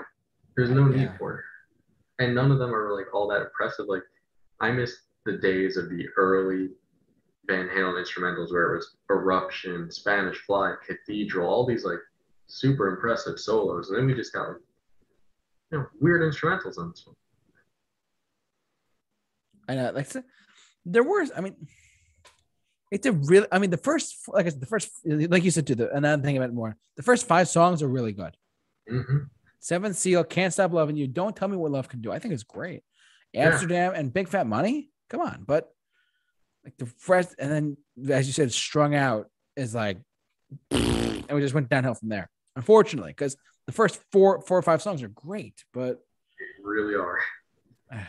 It's unfortunate. Where does this rank amongst your Van Halen album rankings? So I did end up putting it below Diver Down just because I felt like Diver Down. So I put it at number uh, nine. Okay. Only because Diver Down, the reason it's below that one is because I felt like Diver Down at least still sounded like Van Halen. And it right. still was, it's not that it was more cohesive because it was pretty bland and boring but it's its hit songs I felt like were you know were bigger hits and they were not as you know not that these are cheesy like can't stop loving you it's a good song it's a very good song a bit cheesy but I just feel like that one, Diver Down, just more fun listen, whereas this one is musically great to listen to. Mhm. But the second half is really bad, where Diver Down is like all around, just kind of boring. So Yeah. yeah, I put it at number nine. Well, you and I both agreed on the same number because we both said nine. Nice. Uh, so I mean, I, I, everything you just said, I completely echo. I agree with. I was looking at my list just now, and I, and I see that I put it number nine as well. Personally, I mean, it's got good stuff, but does it hold up as one of the greats? Unfortunately, no. No. So that's all right. But let's now talk. Let's shift gears. Let's go. Let's shift gears completely, shall we? And talk about Van Halen three. Which I'm kind of, I, I really don't want to talk about this, but okay. Mind if I uh, take this one real quick? Take the whole thing. was one of the biggest missteps in not only all of Van Halen history, in all of music history. Yes. I had only listened to this album, and I have, you know, right behind me, I have the limited edition, like steel book version of this album with like a bunch of limited edition stuff in it. And it's a really cool packaging and all that. First time I heard this album, I was like, it can't be as bad as people say it is. It just can't be. It's Van Halen. Oh my God. I only listen, I haven't listened to this in years. And today, I when I listened to it today, it reminded me of why. There is nothing enjoyable about this album. I think I was able to find one song that wasn't too bad, but even then, I wouldn't go out of my way to listen to it. This album is over an hour long, again, for no reason. The album cover, the cannon shooting the guy, it looks cool, but then their logo on it looks like someone that just learned Photoshop just wrote Van Halen on it. Nothing about this feels like Van Halen. Gary Cherone is he's a good vocalist. Let's get that out of the way. Gary Cherone Yep. has a good voice. But he doesn't even sound like Gary Cherone on this album. He sounds like Gary Cherone doing a terrible Sammy Hagar impression. It's like they Yeah. didn't let him sing normally on it, and they were like, "Yeah, well, we don't have Sammy, so just try to sing like Sammy." So it has none of his personality in it. It just this whole album doesn't have personality at all. So that's this album is one of the worst albums I've ever heard in my life. 'Cause It, it goes beyond boring. This is just straight up bad. And I mean that in the most respectful way to everyone involved in this because they're all great musicians. But man, what a big misstep, especially from being able to take Van Halen from David Lee Roth to different commercial heights of Sammy Hagar. So you're, you're thinking, wow, the, ma- the magic must be Eddie and Alex. And, you know, Michael Anthony, even though he wasn't fully involved with this album. But, you know, you're, you're thinking, wow, they must be the true core here. Apparently not. Because this was honestly garbage. That may sound harsh, but let's get your opinion on this. We're in complete agreement on this. You know that, right? All right, good. I've never met someone that likes this album, but who knows? I'm sure there's one person out there that's a huge Van Halen 3 fan, but well, who knows? I, I don't know. I don't I don't know if there is anyone that can fill those shoes or fit that criteria. Let's be real. God. But do you even want to get into the track listing? Yeah, go down to it. There's just some things in here. Fire in the Hole is a pretty okay song. okay. That I will, I will give it that. Also, notice there was only one single from this album. Yeah. I also want to point out that From Afar is one of the worst songs I've ever heard. The worst song on the album. Ballot or the Bullet, Dumb, Year to the Day is almost nine minutes. Oh my Once god. is almost eight minutes. Without You, the single from the album was six and a half minutes. everything when I was listening to this album today, I felt like it took an eternity to get through every single song. it was actually brutal to listen to. Yeah, yeah, it was rough. That's all I gotta say about this. You and I are in complete agreement on that, my friend. It was just, it's just, it's why there is one of the worst albums ever made, if I'm not mistaken, right? Yeah, yeah, and for good reason. It's just like what, what? Actually, the best song on this thing is the damn piano instrumental opening. yeah. yeah. Again, no disrespect to Gary Cherone because the dude can sing. The dude has a great voice, but they didn't let him use it properly on the album. Un- unfortunately, it, just, it, sounds just like Sammy Hagar. They're just like do a bad Sammy Hagar impression. That's what we want, and no one wanted that. It's bad. Number eleven. I'd put it lower if they had more. I, you know what, I. Sorry, sorry, number twelve. Uh, yeah, there's twelve albums. Yeah, I put this at number twelve. I. Good God! Like there's just there's not really much you can go off of. It's just like it's just it's just bad. It's just you you know it's the same as it does it's it's an embarrassment to Van Halen.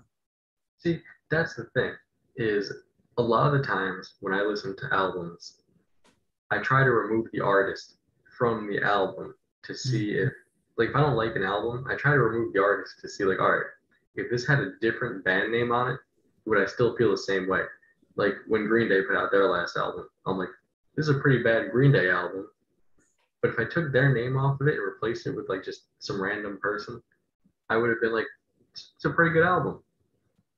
That is not the case with this. If you put any band's name on this, it sounds bad. It sounds like your local dive bar band made of like, you know, 50 year old dudes just locally playing the dive bars. Like it, it doesn't sound good. It actually made me sad to listen to because I was like, what a stain on an otherwise like pretty solid career. Yeah. I mean, there's really not there's really not, not much else we can talk about with this, but it's it's just why, just why. Let's put it that way. Why? Um, and to be honest, this was their. I mean, we both said it was like number twelve um on our ranking, but yeah, it's just an all around terrible. Like, what were they thinking? Type of thing. And it was also their last studio album for oh, almost two decades. 14 years or so? Yeah. That's 14 years. Yeah, it says right here. Oh, their yeah. last album was, which we're going to talk about right now, but their last album was 2012 with David Lee Roth returning, ironically. Um, Thank God, too. Yeah. Oh, Jesus Christ.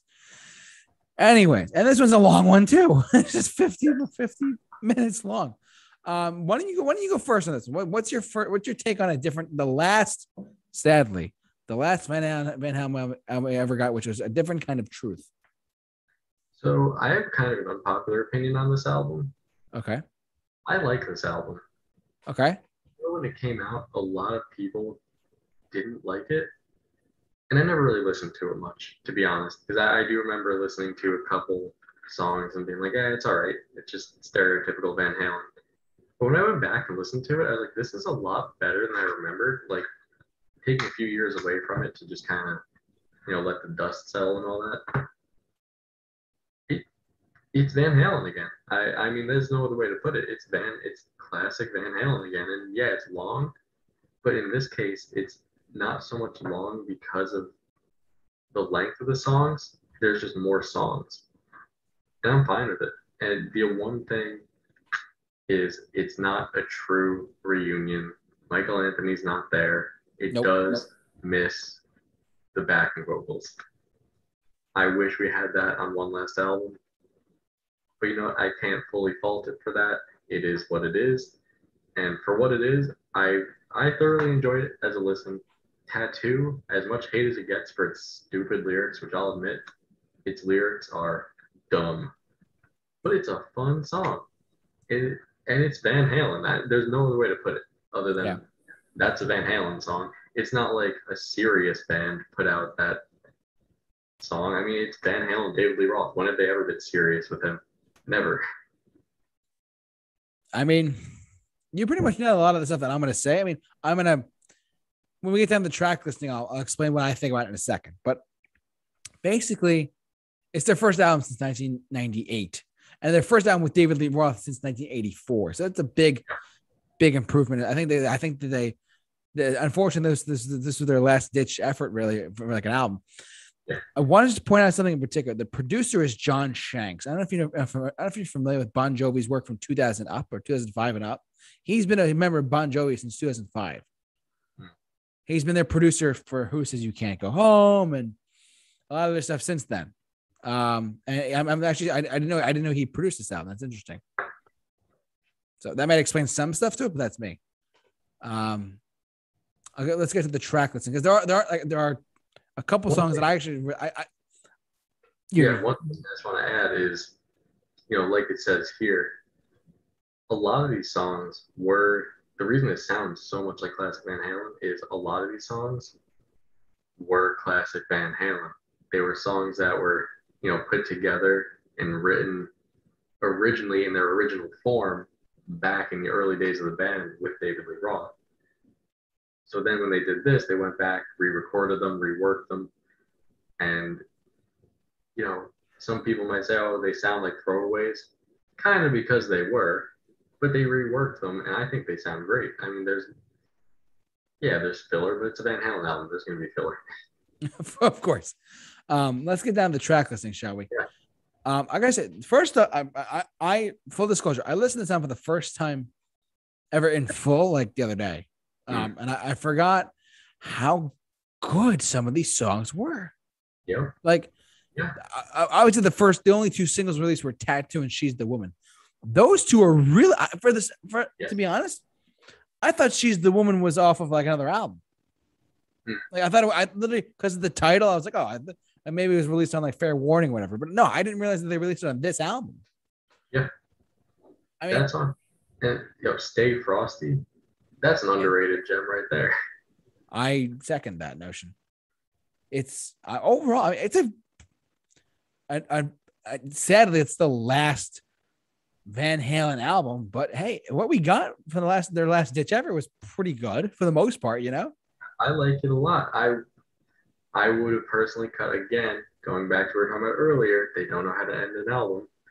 They could have ended it with Stay Frosty, and I think it would have been much better. I don't think we needed the last two songs. I agree with that. Yeah. I'm also not very. I did not like Honey Baby Sweetie Doll at all. Thought that one was dumb, and I didn't. Bullet Head was okay. I wasn't too into it. But I mean, it's only two and a half minutes of, yeah, it's all right. It's tolerable. I mean, Chinatown. Talk about an underrated gem there. Chinatown yeah. is amazing. Oh my god, yeah, totally. And you know, you forget that, like, yeah, yeah, like, man.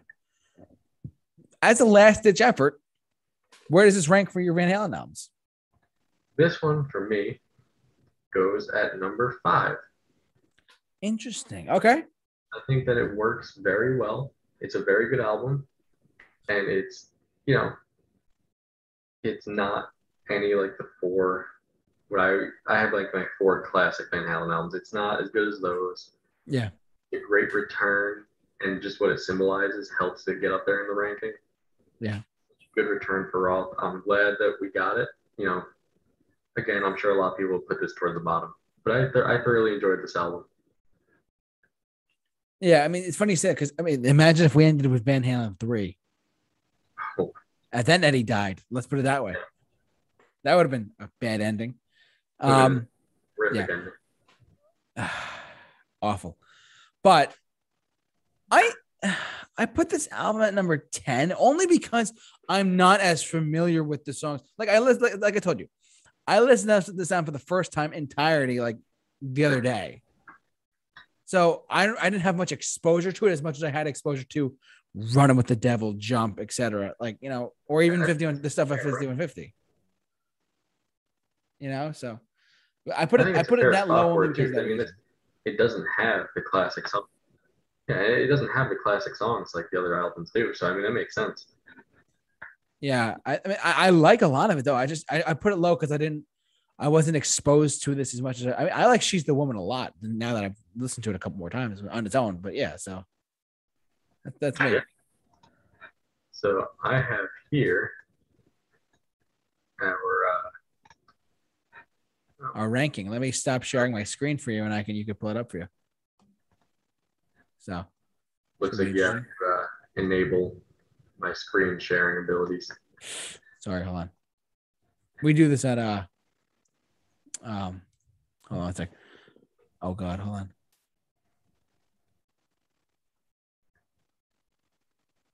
Okay, there you go. So you can share now too. All right.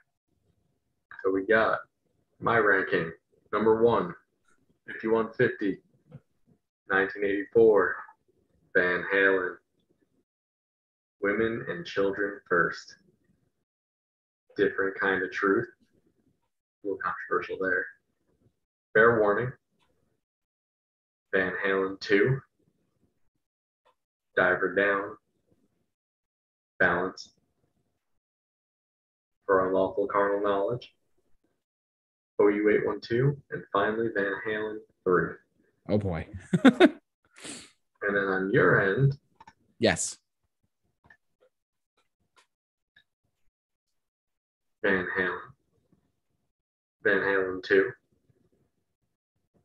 5150. For unlawful carnal knowledge. Women and children first. Fair warning. 1984. OU 812. Balance. Different kind of truth.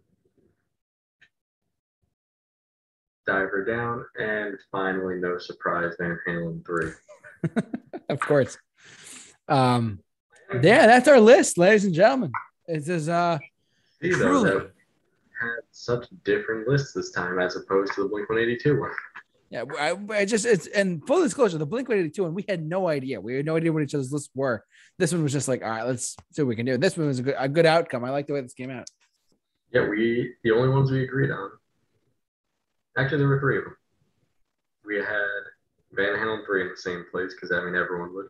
We had Balance and Fair Warning in the same place too. Definitely. Yeah. I mean, that's how it's done. But I think we can all agree there's only one truly bad Van Halen album. yes, I second that notion completely. And that is Van Halen 3.